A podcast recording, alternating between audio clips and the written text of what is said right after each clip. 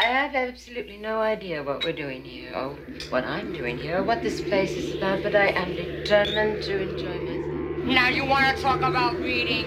Let's talk about reading. Let me tell you of the days of high adventure.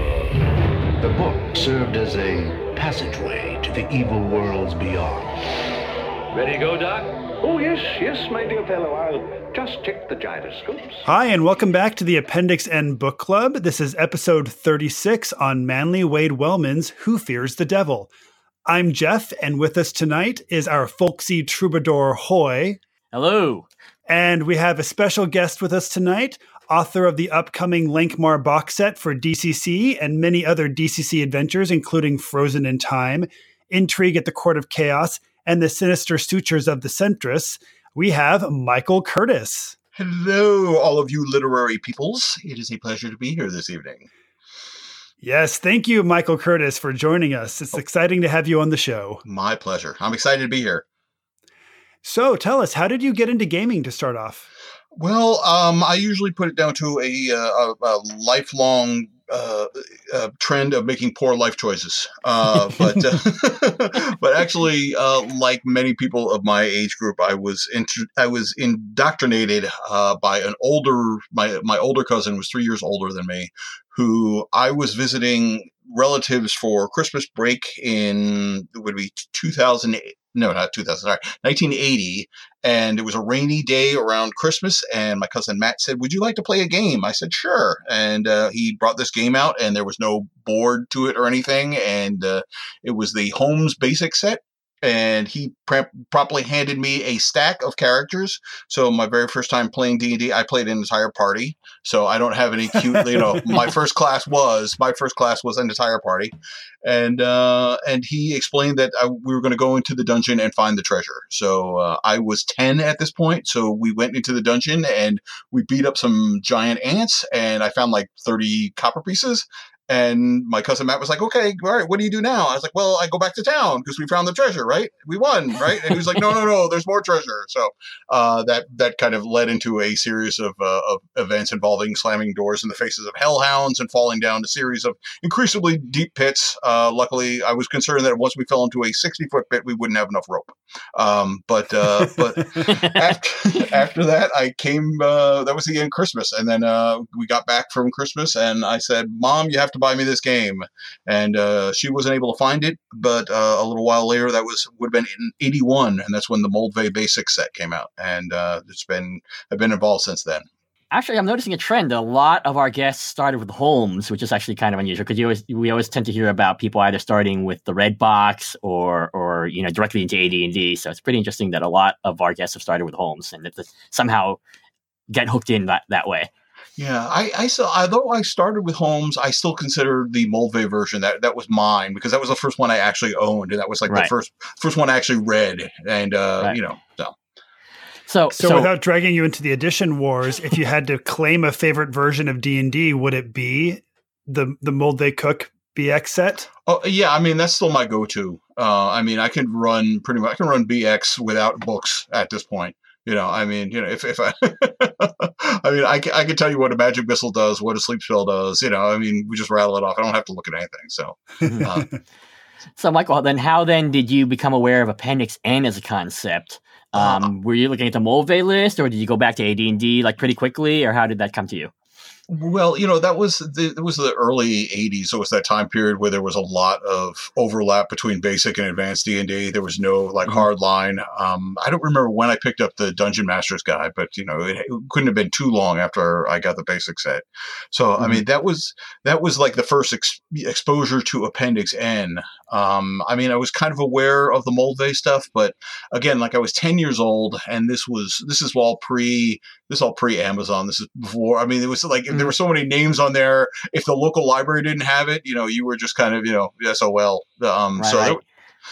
so um, were you reading so, some of those authors before then, though? I mean, just as a general fantasy fan. I mean, like Tolkien is obviously a po- pretty popular one, but you know, some of the more obscure authors.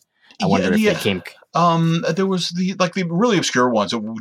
Not until much later on, uh, mm-hmm. much later in life. I mean, I had, I mean, like ten to twelve years old. I mean, I was aware of Tolkien, but um, you know, even some of the more you know, like even some of the more well known like like Lovecraft. Lovecraft I didn't know about until I read Stephen King uh, in high school, and he would talk about Lovecraft. And then uh, I remember finally getting my hands on one of the like Lovecraft's um, like the, the stories that he ghost wrote uh, mm-hmm. and reading those in like in a cabin in the middle of the night in Maine. And uh, there you any, go. So even those are the those are the best of Lovecraft's work. The the circumstances to read those under was was was impeccable. So right, right, absolutely. That's sort of how uh, I I related on one of my earlier episodes. What got me to quit was reading uh, Dreams in the Witch House in my attic. So. Oh, yeah. As as Michael was telling that story, that's exactly what I was thinking about Hoy. so now, Michael, one of the things that you're more famous for writing is the Chained Coffin box set for Dungeon Crawl Classics, which is very heavily influenced by Manly Wade Wellman. How did how did Manly Wade Wellman come into your your your awareness? Uh, to be honest, he wasn't really in my my kind of on my radar until like the late two like the late 2000s maybe even as early as maybe even as, as late as maybe 2010 Okay. Um, and I became aware of them because uh, back uh, when there was the, the old school blog, uh, when Grognardia was still up and running, yep. um, uh, they would uh, uh, James would do like every now and then he would do like a focus on one of the authors, and he did he did one post on Manly Wade Wellman about the John the Balladeer series, and I had I was completely unfamiliar with him at that point, but just reading the description of it because I'm like I'm I really love that Americana folklore, and you know I'm kind of a, a fan for you know like horror and stuff. So uh, so it just seemed perfect to to read, and I've had such you know like go uh, I've had such wonderful experience and have such a rapport with like the with the mountains, even though it's like you know like northern Catskill area rather than you know the, the southern you know Appalachians. Mm-hmm. um, that I said, okay, you know, I definitely have to track this down, and I did, and I, I read it, and the, I just fell in love with the language right off the bat. I mean, he was just did such an amazing job of of, of conveying uh, the way people speak and that kind of down home folksy um, attitude in the written word that I, I fell in love with it off, you know, right off the bat. And, you know, I, I, keep going back to him um, whenever whenever time allows. And uh, and every now and because of that, people I've been aware of some of the other stuff he's done, like uh, like the uh, Hok the Mighty, uh, like his his caveman stories. And I keep I think we were I was telling you I think at Gen Con I was still trying to track down some of the uh, um, it was the swords the Swords Against Wizardry uh, series. Mm-hmm. Um, because he has he has his own like um his like I think I forget the name of but his like Atlantean barbarian or something uh, mm-hmm. which I which I definitely want to read. So. Very cool. So this week we're as I mentioned we're discussing Manly Wade Wellman's the collection Who Fears the Devil and the version that I'm working with right now is the first edition Ballantine paperback from 1964 and I I don't know who the artist is on this cover. It's got kind of this like nice rustic cover that's got a mermaid with a lute and John the Balladeer in what looks like a suit made out of um, out of playing cards. We've got the devil or like some little pan character with his pan pipe. Um, what what version of the book are you guys working with for this week's episode? Um, I I am working with the Planet Stories one from Paizo, which is um, all those stories plus the stories he wrote after the original edition of um, Who Fears the Devil came out. So he wrote some more stories going into the 80s. Um, and then there's a couple of sort of uh, what you might call um, apocryphal John, uh, John the Balladeer stories in the back that, that where he kind of wrote before he started the John the Balladeer series, um, which he sometimes claims are John the Balladeer stories. Um, so, yep, that's the one I'm working with. And how about you, Michael? Uh, I'm what the same one with Jeff is. I'm with the 1964 Ballantine one with the with the funky cover, which has all the, the mermaids and the ghost. I mean, the, the the Pan the Devil and the spaceship for some reason, which mm-hmm. is which is I don't know what that's all about. right. And my first exposure was sorry. Go ahead. Uh, my first exposure was the uh, is it the Baen one, the uh, with the Stephen Hickman cover in the 80s with um, which is the John the Balladeer, not not uh, Who Fears the Devil. Yeah. So yeah, that's the one with there's like a witch or like a succubus kind of looking over her shoulder or something. Right, and he's playing the guitar, and he looks a yeah. little older in that one, and that's a that's a lovely cover. So that's a that's probably uh, if you can't find the Planet Stories one, that's probably the one to go to if you want uh, like the best exposure to John the Balladeer. I think. Very cool. And on the back of the edition that Michael and I are working with, it says Manly Wade Wellman is a name unique in science fiction. This is odd, although no odder than his stories, for what he writes is not science fiction. but it happened that Mr. Wellman made his first appearance in print in, the, in a discerning science fiction magazine.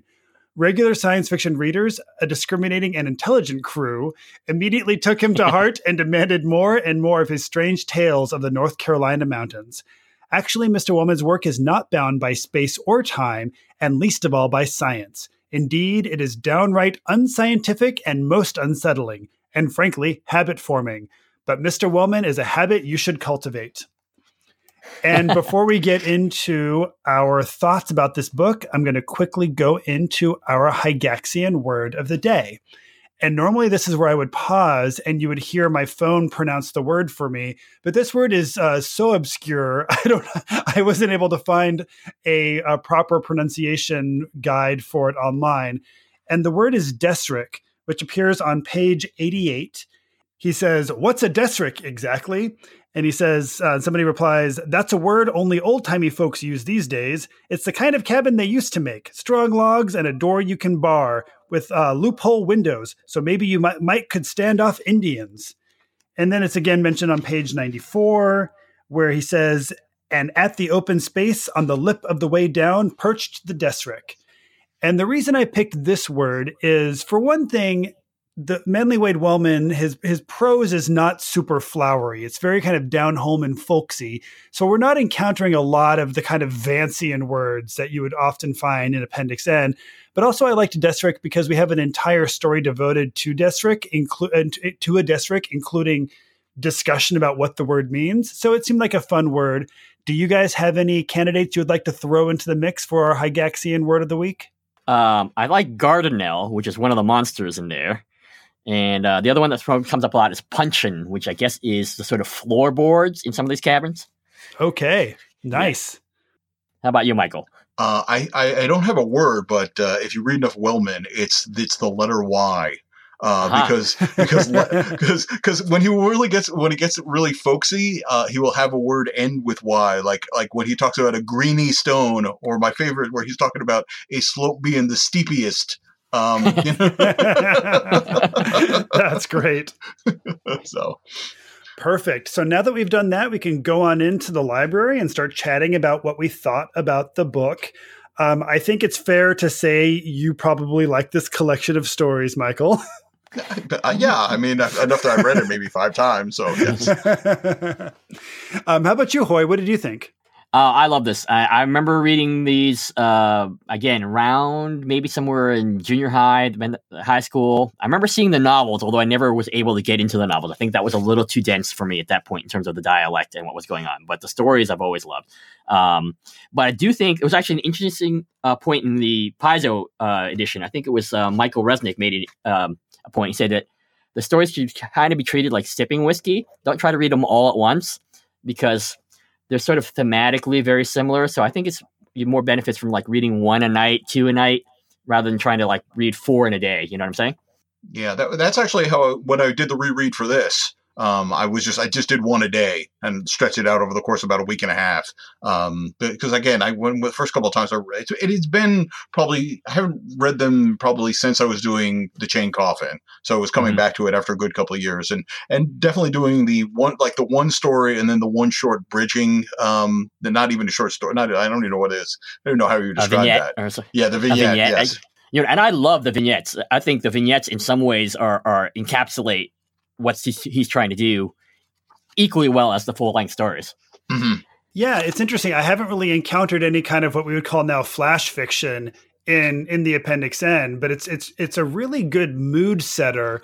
And uh, what is it called? Like it's it's like an amuse bouche for uh, mm-hmm. what lies ahead to put it into um, fancy man language. right. it's the kind of language where I need to be wearing a store bought suit. There you go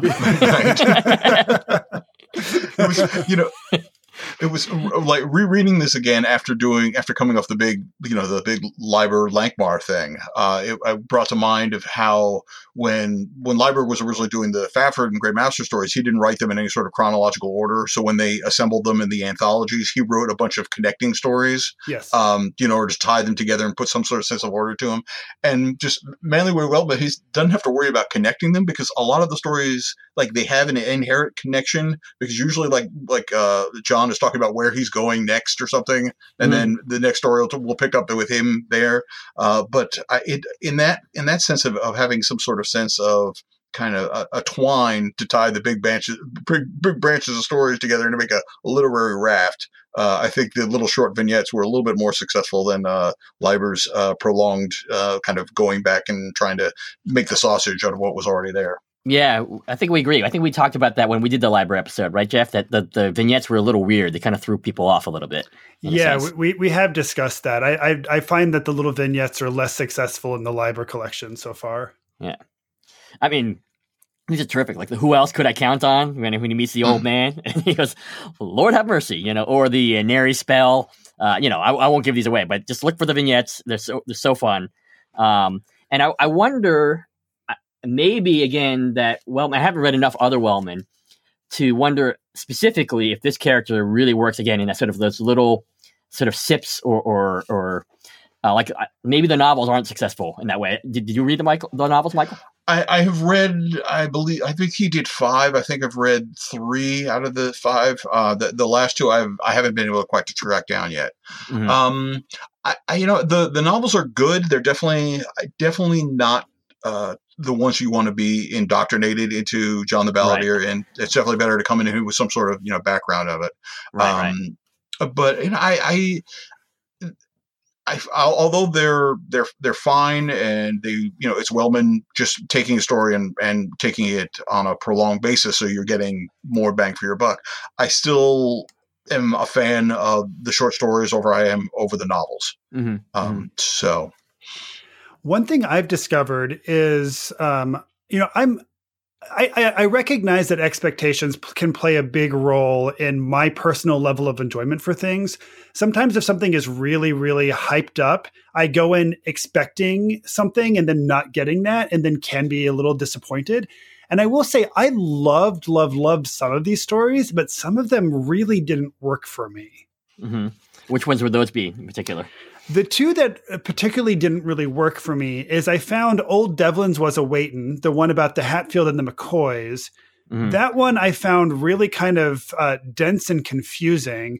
And then On the Hills and Everywhere, the story where he literally meets Jesus, Mhm. um, was kind of. well, he doesn't meet he doesn't meet Jesus. He recounts a story about somebody meeting Oh, Jesus. that's true. That's so. true. He's uh, thank you, thank you. He's telling a story about right. a guy who meets Jesus, and I don't know. It just it reminded me too much of just like the foot, foot footprints in the sand or whatever those little things were for, that you would see in every grandmother's home in the seventies and 80s Mhm. Um, I don't know. Those those two stories really didn't work for me. What, what did you guys think of them? Hmm. I did like. Um, I sort of agree with you about the first one, but I did actually like, or I recall really liking. Um, sorry, what was the second story called? Um, On the hills and everywhere. on the hills and everywhere. Um, but I guess it's an interesting point. I mean, and and I should throw it over to you, Michael. But this is the most explicitly Christian. I mean, it's not disguised in any way, shape, or form, unlike some some more par- parables that we've read in some of the other stories that we've read for this project. So anyway, I'll throw that back to you, Michael, and then Right. Well, you know, over the hills and everywhere, it's, it's literally his Christmas story. right. I mean, I mean, it hits. It's John recounting the story while they're waiting for Christmas dinner and everything. So, Mhm. you know, I mean, and it was also, you know, it's the 1950s. So, you know, you, you have, this, this is what we get before. This is get what we get before the Charlie Brown Christmas special. So, you know, I'll, I'll, I'll, I'll cut him slack for that. You know. right, Sure. right. Um, and, and I, I, I get actually- that.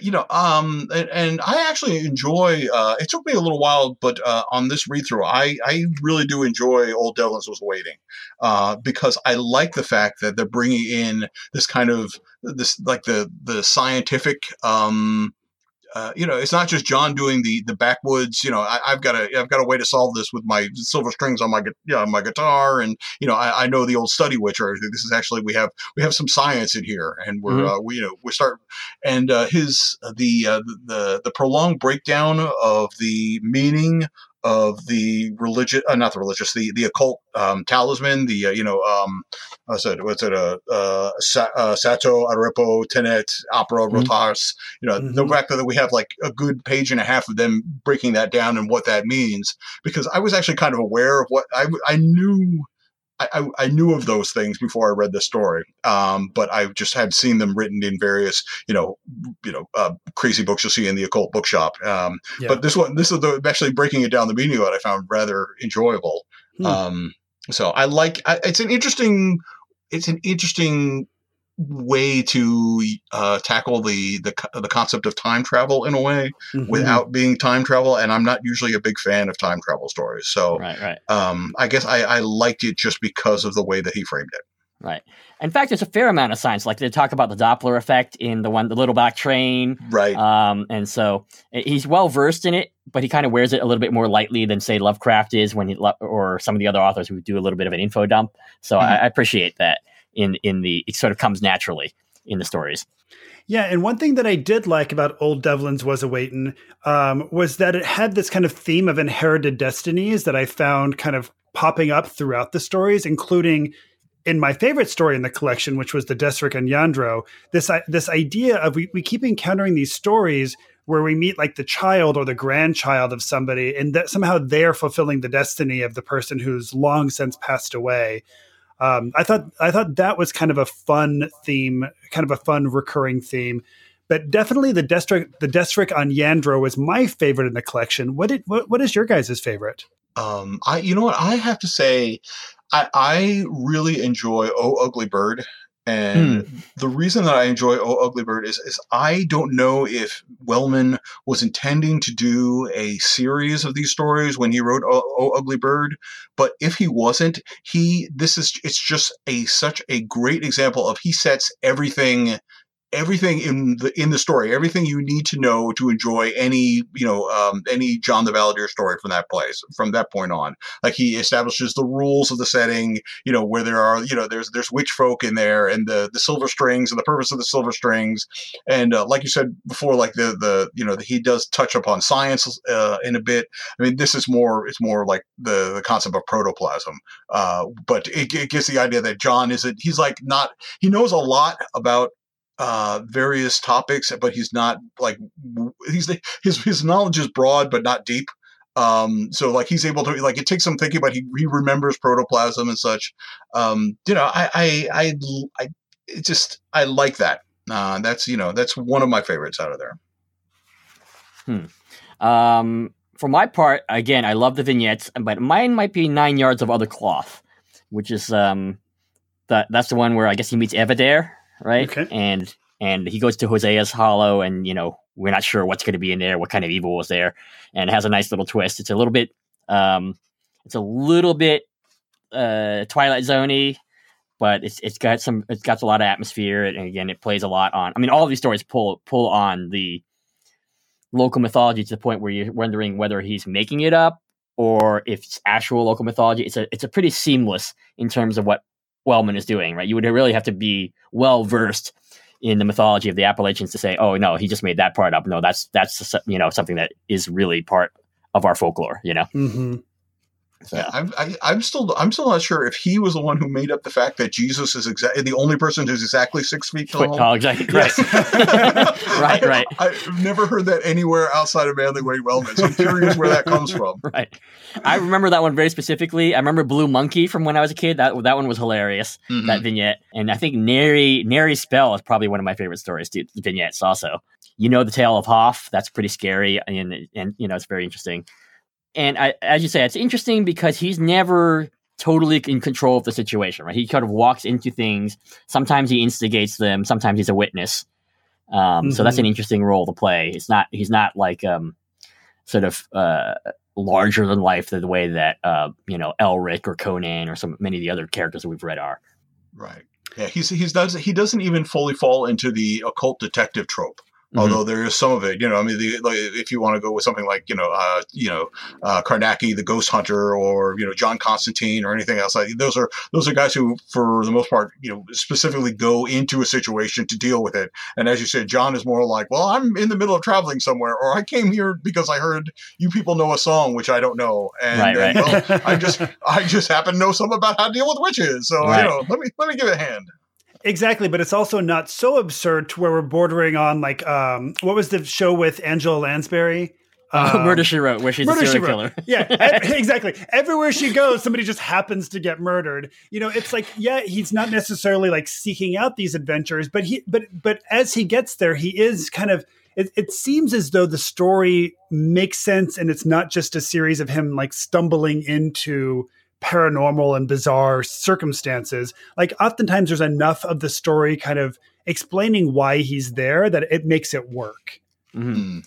and and it's established that these Appalachians that this is, um, I guess the sort of membrane between our reality and the reality of folklore is is quite thin, right? And so that it's natural that he just comes into these situations. It's not like they come out of whole cloth because all everybody already believes in these things, you know, when he when he goes to the spots. Uh, I, I will say though, with a little black train, that that's a little story where he literally gets roped into it by a drunk guy. Right. Like he's just he's just walking along, and drunk guy like, "Come on to the party!" right. so But that's one thing And- that and- makes that makes uh, John such a fun character is he he kind of won't say no to a life experience.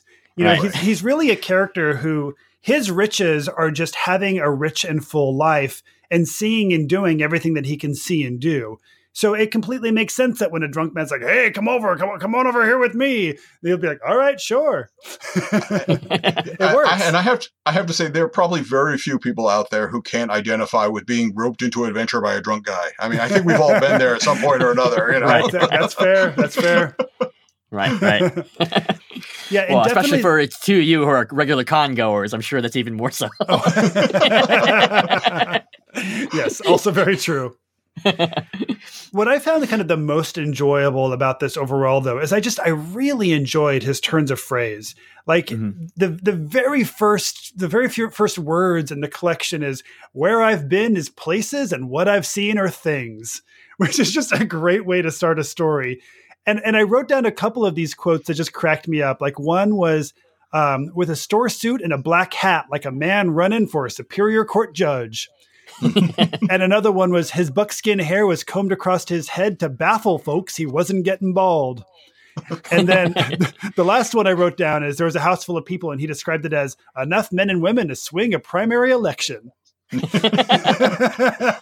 My, uh, my, fa- my favorite word, which I remembered, uh, they one point they describe a rainstorm as it was a raining tomcats and hoe handles. Uh, I like I like this phrase. It's one of the stories that's later. It's from um, let me see. It's the uh, it's the second evidence. Trill Coster's burden. So he's talking about sort of the other witchy. There's always frequently a witchy woman, a very seductive witchy woman in these stories, right? So one of the witchy women like walks away and, and she's she swung, she switched away, uh, moving in three directions at once. The way someone would think they look pretty when they do it. it's very little Abner, I guess, you know. So Mm. yeah, very much so. That's hilarious.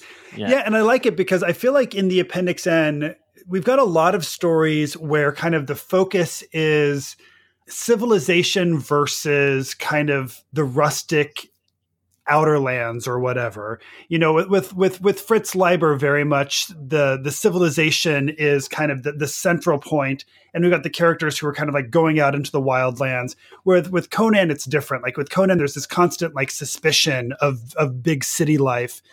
And this kind of reminds me a little bit more of like the Conan side of it, where you know, I like uh, like in the seventies we had a lot of these like we had like The Hills Have Eyes and Deliverance, these like movies where we're like we're terrified of what those folks living in the mountains could be doing. But here we've got these like really just like charming people living these um, really kind of quaint, fun lives in the in the mountains. And they're very suspicious and cautious of big city folks, or people who are dressed a little too nice, or people who speak a little too a, a, a little too clearly. Um, I don't know. I, I found that to be kind of uh, a fun, endearing part of this.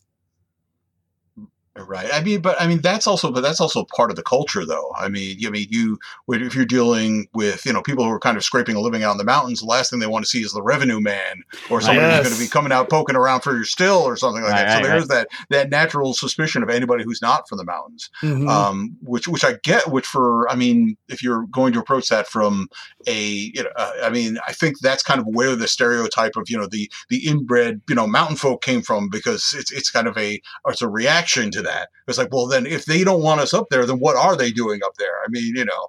Yeah. So, And it's very much it's the constant fear of the other. And if you're the folks Right. living up in the mountain having a, eh, the mountains having a simple life, you're going to be afraid of those city folks who are coming in with their good suits, and vice versa. If you're a city folk who's wearing a nice suit, you're going to be afraid of those mountain folks who are walking around, you know, with I don't know dirt stains on their clothes.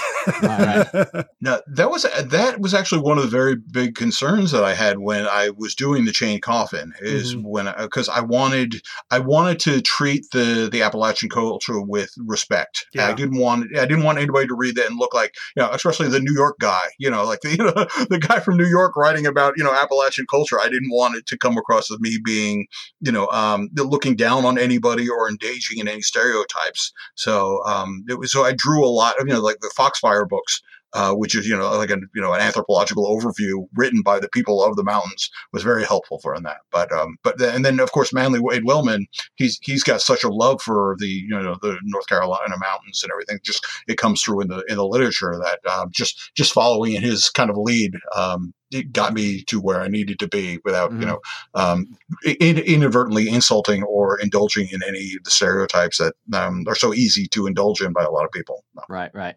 Um, one thing I thought was also interesting and sort of maybe connects or builds off of that is that as much as there's supernatural horrors in the story, that ultimately all the evils in these stories are down to sort of human motives. A lot of times it's jealousy, it's greed, um, and it's not unique to the city folk or the regional folk. You know that these motives, right? These motives are, are universal. They may be they may be sort of um, dressed up differently, but you know, for example, the the, the character in Old Ugly Bird, he's he's he's sort of he's wearing a suit, but he's he's from that region, the villain, Right. you know. and So- then and and then in in both the case of what uh, of uh, was it the, the uh, was it the other not the other half the other one well one other and then with the the uh, the desrick on on Yandro those were both you know both city folk who were kind of you know after some money or gold or whatever and they get involved in the situation so yeah so you do you do get there's no nobody has a, a monopoly on being a you know a pain in the ass right, right. That is true. And this is probably a good way to segue into the gaming side of the conversation. Because in addition to that, you're, you're totally right, Hoy. But we also do have all kinds of very inventive monsters in here as well. I, especially, I, I I forget which story it is, but we've got one story where we've got the Toller, the Flat, the Bammat, the Behinder, the Skim, and the Culverin. Right. That's the that's the Desrick on Yandro. Yes. the desrick on Yandro otherwise known as the monster manual story exactly. exactly. So the flat is a flat monster who acts like a floor and eats people. What was the name of that monster in the monster manual? Because that's completely there. uh, is it, is it the, the the trapper one that looks the trapper? The right, right, trapper. right. Yes, yes. And there's also the mimic, the one that looks like the uh, like the, the treasure chest, also, which is kind of similar and Yeah. related to the, that. the, the, the flat is more like the killer carpet because it's all furry. So it Right, looks more like like the, the bearskin rug was suddenly to attack you in the middle of the you know the photo shoot or something. You know? Right, right. totally, totally. And- Uh, I like that he sees the behinder, but he will never talk of it, and so you still don't know what the behinder looks like. Right? Yeah, that that because we, we I had to do. I think it was in. I don't remember if it was in the original Chain Coffin one or, or one of the supplements that came afterward. We actually did. We put like a behinder in there too. Uh, and when it came to the description, I don't remember what I did for it, but I remember I remember going to like, okay, how do I describe the thing that you never see? Um, I have in my mind sort of like a Basil Wolverton monsters, you know, from the old sort of like plop comics and what have you. That's what I don't know who Basil Wolverton is. Who's that? he was. He's a comic book artist. He drew these like really incredibly grotesque characters and monsters. Okay. like all warty and stuff like that. And he was very popular. I mean, he was he'd been around forever, but he was very popular in the early seventies. Oh, cool. Um, but but um, and Plop was one of the comics he worked on, and he did a lot of space comics. But if you uh, you know, if you ever see any of his art, you'll be like, oh, yep, that's Basil Wolverton, and it just feels like these monsters are sort of Basil Wolverton, especially the one creature that has like the one leg and the one arm. I'm trying to remember what that one was called. yeah, And had, yeah, okay. that seems like you know, so now, do we all do we all think that this is the source of the bard? oh, without a doubt, Yeah. yeah. you know, it's. I mean, not the only source, but Yeah, no, yeah. Um, But the yeah, I- you primary know what, I- source. Sounds like Michael Curtis is less less convinced. I, I, I'm not willing to go to bat one way or the other on that. okay. Um, yeah, I, it's it, it, it's it's definitely plausible.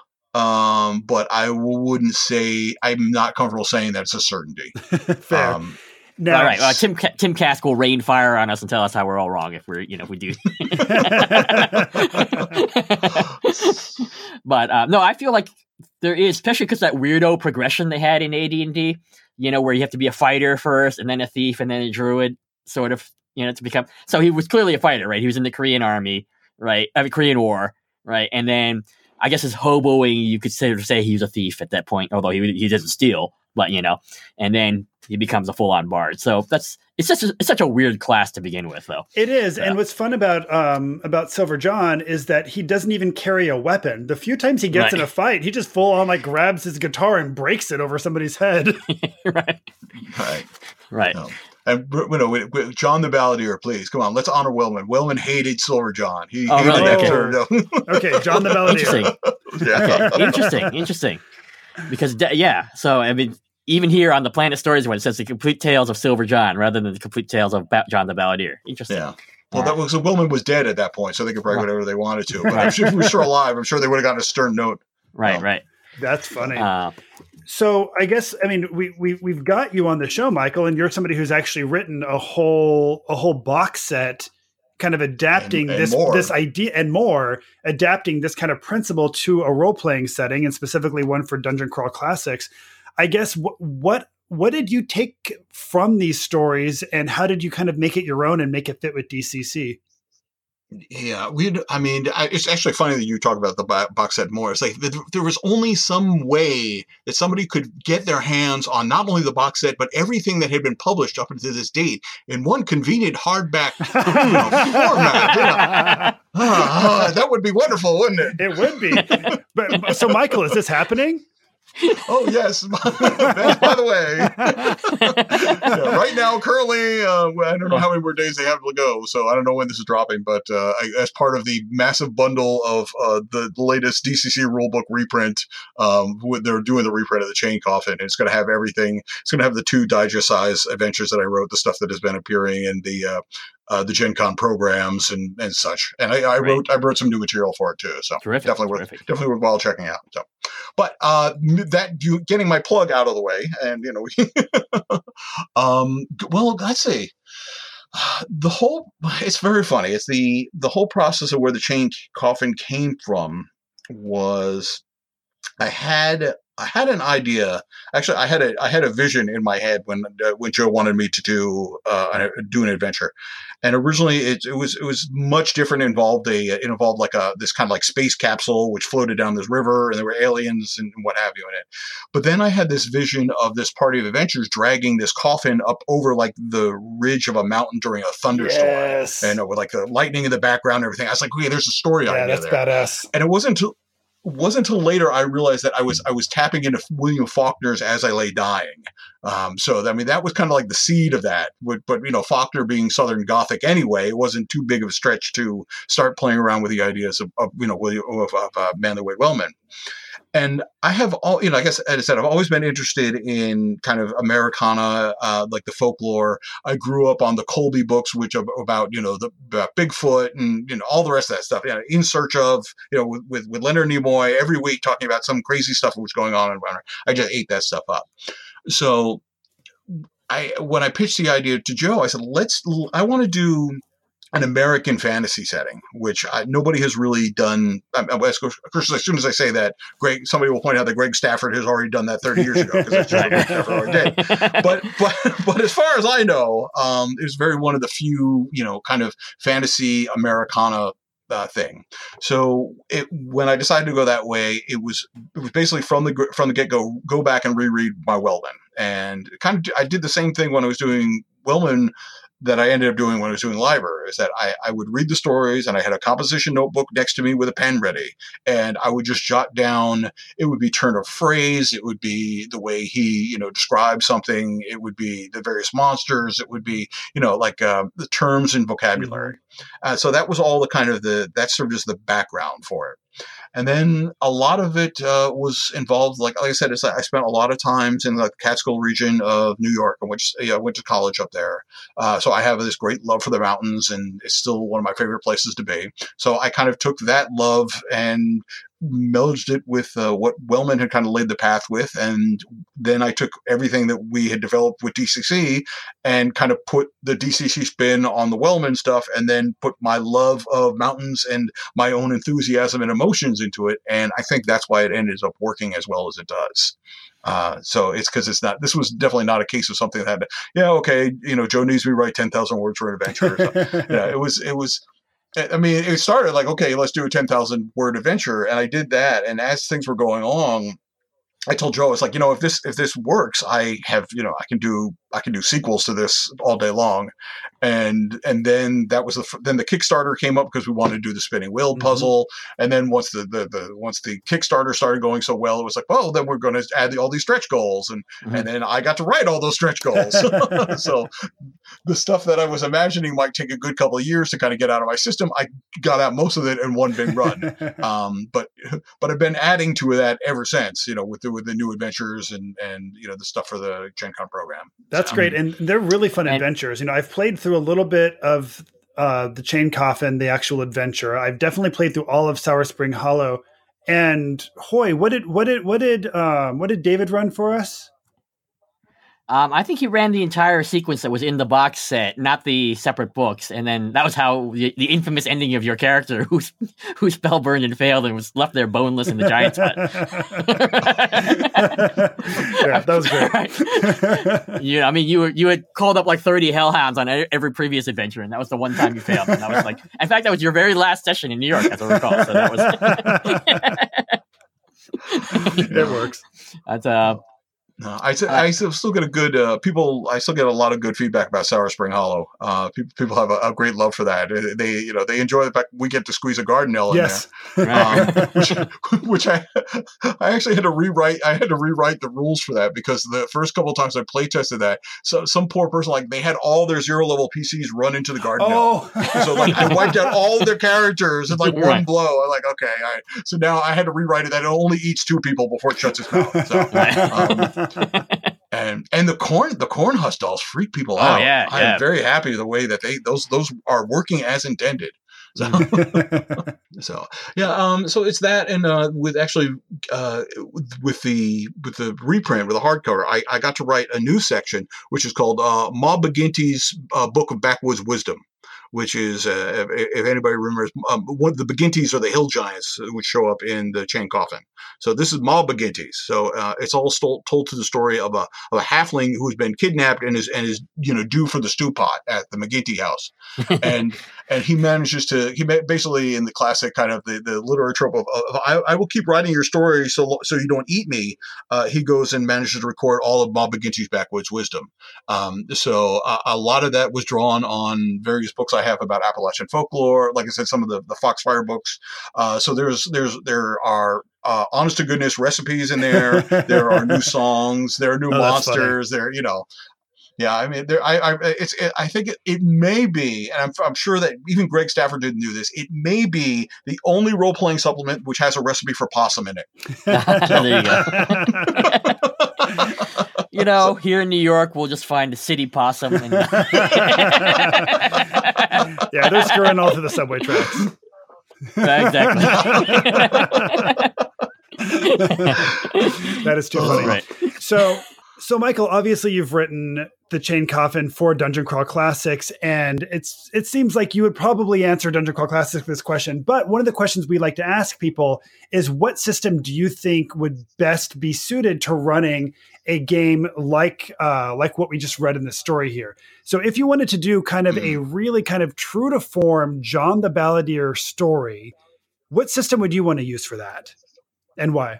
Call of Cthulhu. Yeah. Call, well, actually, Call of Cthulhu began when um, Call of Cthulhu began as a uh, American Gothic uh, role playing game that was largely inspired by Manly Wade Wellman. Really? Um, yeah, uh, and it wasn't until it wasn't until Chaosium got the license to do uh, the Lovecraft stuff that they said, okay, we're going to make this a Call of Cthulhu role playing game. Um, I did not know I think, that. I think yeah, I think it's uh, Sandy uh, Sandy Peterman. Uh, Sandy Petersen originally started it uh, building. I think it was either going to be called like American Gothic, Um, and it wasn't until, and then the, like, uh, I guess Greg Stafford and the Chaosium crew, they, they were like, okay, well, we like the idea for this, but let's do Mhm. Lovecraft, uh, because I, and, um, and that's, and that was, and that's how, that's how it became. And I think Call of Cthulhu is still one of the greatest role playing systems ever. Oh, I mean, yeah. so, um, so yeah, that's a no-brainer. I mean, I, w- I would do Call of Cthulhu. I would probably play downplay the sanity a little bit because Right, you right. know, but uh, but I mean, it has all the everything you need to run a Silver John. I'm sorry, I'm, uh, now I'm doing it myself. Right, John the Balladeer story. John the Balladeer story. Uh, Right, right. You, you could you could ditch you could you could pull out of uh, Call of Cthulhu. You know.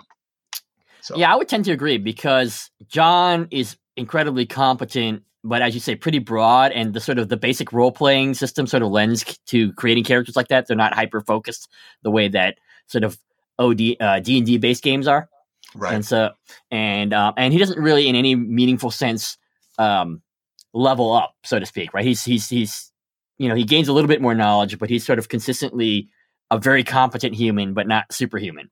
right. right. Yeah, you definitely want to go something which is uh, with a character with like a skill based character system. Yeah, you could you could probably Savage Worlds would probably work too if you really know Savage Worlds as well. I just I would go with Call of Cthulhu just because I I can Call of Cthulhu is one of those games which I not only love that I'm just very familiar with and Right, I can right. tweak it anyway. So And that's a great point because also it, that, that also then eliminates D and D from a lot of this too because John the Balladeer really isn't motivated by killing monsters and especially not by getting treasure. There are so many times in the story that he flat out refuses treasure. At one point, he even says that jewels are a misfortune. Um, Right.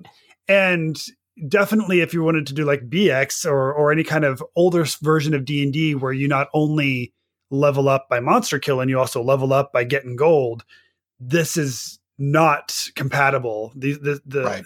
the story as written is not compatible with that style of role playing. Right, Right. right. you can. I And mean, in fact, go ahead. Sorry. Uh, No, I mean you. I mean, where it, where you know where Call of Cthulhu is half the time you're out looking for some hoary old tome of mind shattering madness. If you were doing using Call of Cthulhu to run, you know, a John the Balladeer Appalachian story, what like you could be looking for a new song, which will Right. add three percentiles to your you know folklore or you Right. know or your you know play mountain music skill or you know right, so, right. And then a, a few of the spell songs could be treated as a skill slash spell, right. right? And you spell, you spend some magic points, and you make your play, you know, Eldritch song, and and then it has an effect. So right. yeah. Yeah, I think that's that's definitely uh, you know, and I think that's people tend to forget that the basic role playing slash Rune Quest slash Call of Cthulhu has just as much of a claim to being quote unquote OSR as anything that's sort of from the D and D lineage, Mhm. and and it's definitely as we say maybe the more appropriate scale or engine depending on the kind of stories that we may be trying to replicate in, in some cases. That's fair. Uh, yeah. Now, was there anything that while you guys were reading this story, you thought, I really like this idea, and I would like to bring this into the next adventure I write or the next game that I run? Was, was there something that kind of that, and I, I'm, I'm sure Michael Curtis, you've, you've I, I said, yes, I've done that all. but maybe even something kind of a little more subtle. I don't know. How, how about you, Hoy? Was there anything that kind of struck you in that way?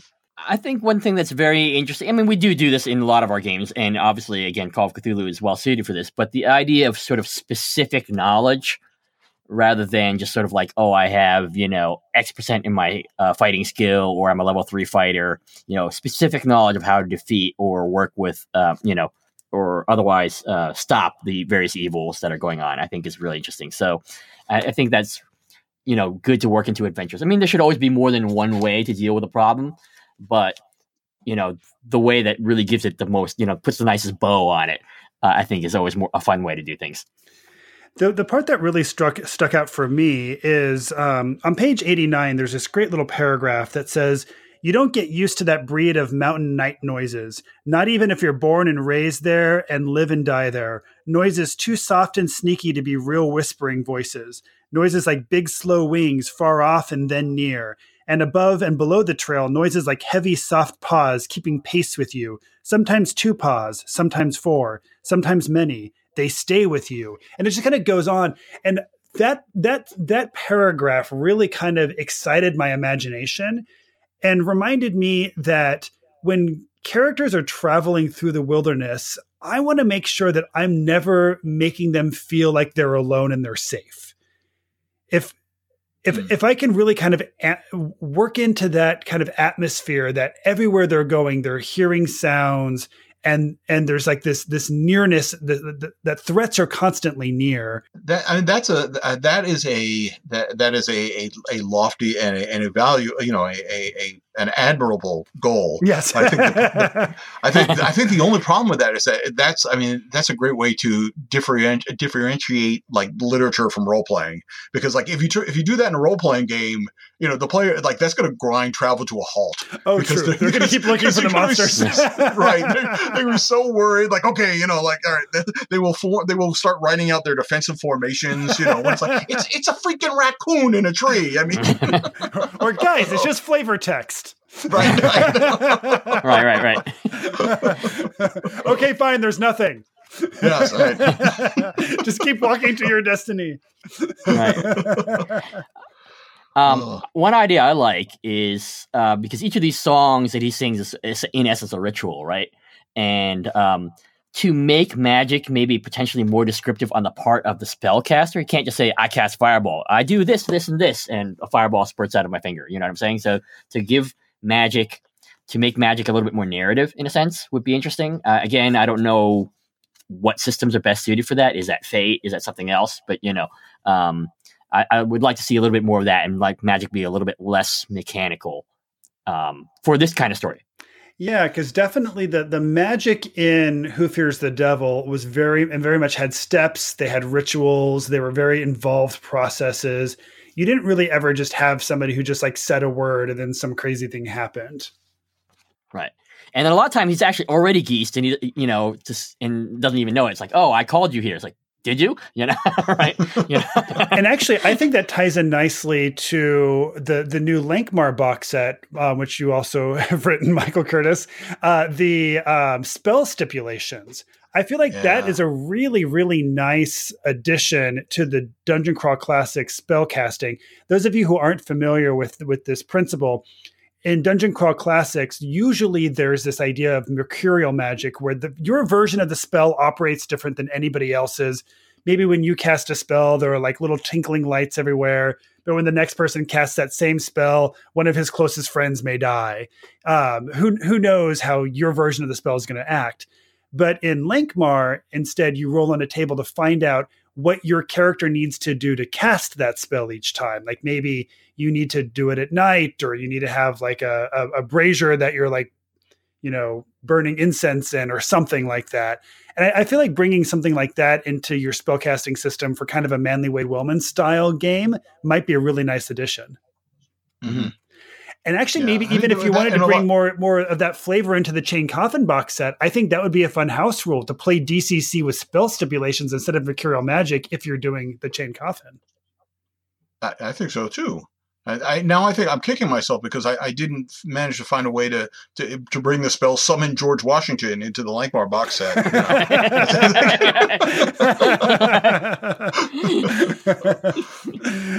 I guess he's a patron or something like that. Yeah. Oh, I guess I- oh, well, yeah. Oh, with with my other side project, which I never get around to finishing. Yeah, I'm sure at some point uh, he will turn up as. Uh, Uh, that's as- for uh, secret antiquities for those yeah, of you. yeah.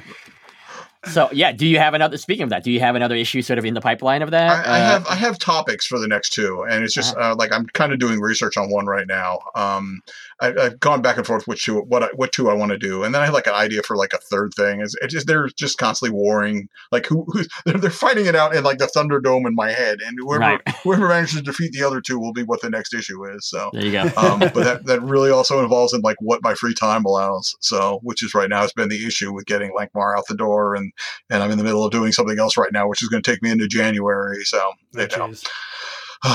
well, uh, I need, I really need, I keep going on. We need 36 hour days. That's what Right. we do. We have 36 we hour days. Mar- I can get done every, everything I need to. I guess if we lived on Mars or something like that, it would work Yeah. out, right?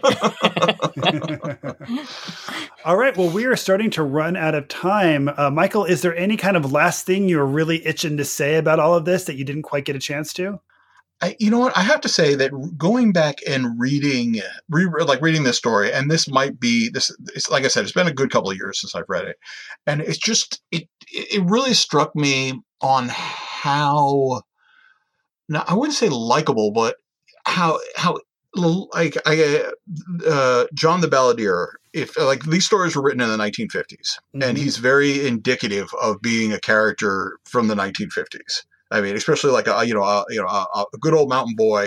You know, he's very polite to women. You know, he is uh, you know he's he's very god. You know, he's he's God and country. You know, I mean, and these are all you know at, at the time that was considered very very admirable qualities for an American for American to have. And then we get into the 1960s and we get to like the counterculture and in the 1970s and like John then becomes he's almost like um eh, he's he's like a throwback. He's he's like he becomes the establishment and in some ways it's he's he's he's not he's not anti-hero enough. Um and like he's no Elric, you know. And and, now I guess and now I, I don't know if it's maybe it's the changes going on in our country at this point or anything, but it's just it's funny. It's like I feel in some ways the pendulum is swinging back, but in the way is that like he like John is admiral again because he has the qual like he's nonpartisan. Like you know, like his his love for country is an honest love for country. It's not you know this side or that side, or and his his love for God is an honest piety. It's not you know it's not a you know it's not I'm not in this to raise you know a million dollars through my you know my you know my phone in church or anything like that. Um, I mean, there's so, definitely talk- so that that just struck me as curious. It's like you know, and, and kind of if you're around long enough, you live to become the, the the villain, and then maybe you'll live long enough to come back to be the hero again. So exactly. Or if you're anything like Cugel, you'll you'll end your adventure where you started it. right. I mean, it's uh, and, and to sort of expand on that. I mean, John is actually described as sort of very light in a very light-handed manner as being very tolerant because he's seen so much, right? Like you know, he left the. The, you know the Appalachia and was in Korea and you know met all sorts of people in the army and all these kind of things like that. Which so he has a, a sort of without being sort of heavy-handed about it. He's, he's Mhm. very tolerant of you know even monsters as long as they are sort of not overtly you know evil and trying to you know chomp on him. Right. So right. And so. you know, and to, to tie in with that though, it was also curious on this time when doing the read through again, is that I, I, I think it was this time around that I noticed how I mean, you know, fan, you know, fantasy appendix and you know, a fantasy of anything at that point is definitely like at this point in time, it was a, definitely a white guy's game.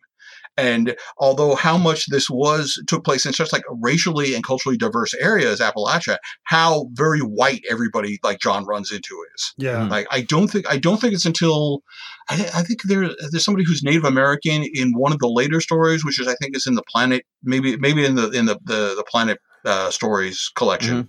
There is Um, definitely an, an, an American Indian, Native American in Frogfather, which is actually predates this- Right, John's. right. And then there's a, there is one other character in there. I think yeah, I forget which exact story it is, but you're right. Right, but and for this one, it was very. It was just. It just. It, I don't. I don't know. It's, maybe it was just a you know change. Maybe maybe I was just reading it with different eyes this time around.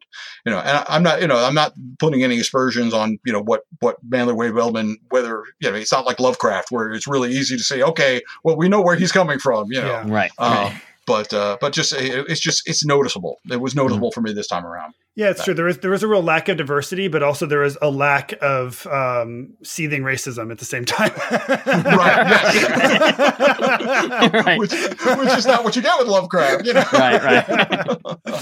All right. Well, I think that's probably a great note to end up on. So, uh, Michael, thank you so much for coming onto the show. Yeah, Such a pleasure, problem. Michael. Yeah, any anytime we can end with you know bashing Lovecraft's racism is fine by me. all right? Sounds good. that was. And our next uh, craft thanks for having me on, guys. Totally. Thanks, uh, thanks for having me. I, I really enjoyed being here and talking about Wellman. So And our next episode is on H.P. Lovecraft. No, I'm kidding. our, our next two episodes, episodes 37 will be on Jack Williamson's Darker Than You Think, and episode 38 will be on Gardner F. Fox's Kothar of the Magic Sword. Uh, Right, you have to say that with the exclamation point. Oh, yeah. Kothar of the Magic Sword! Sword. Kothar of the Magic Sword. Uh, and Hoy, can you let people know how they can get a hold of us? Sure. Uh, you can email us at appendixnbookclub at gmail.com. You can look for us on Twitter at appendix underscore n. Um, we are on MeWe too and Facebook as well. So look for us on all those spots and uh, G Plus as long as it's around. If you get a chance, please rate us on iTunes and or Google Play because it really helps people find us. And uh, yes, so we would love to hear from all of you. And see you in the stacks. Read on.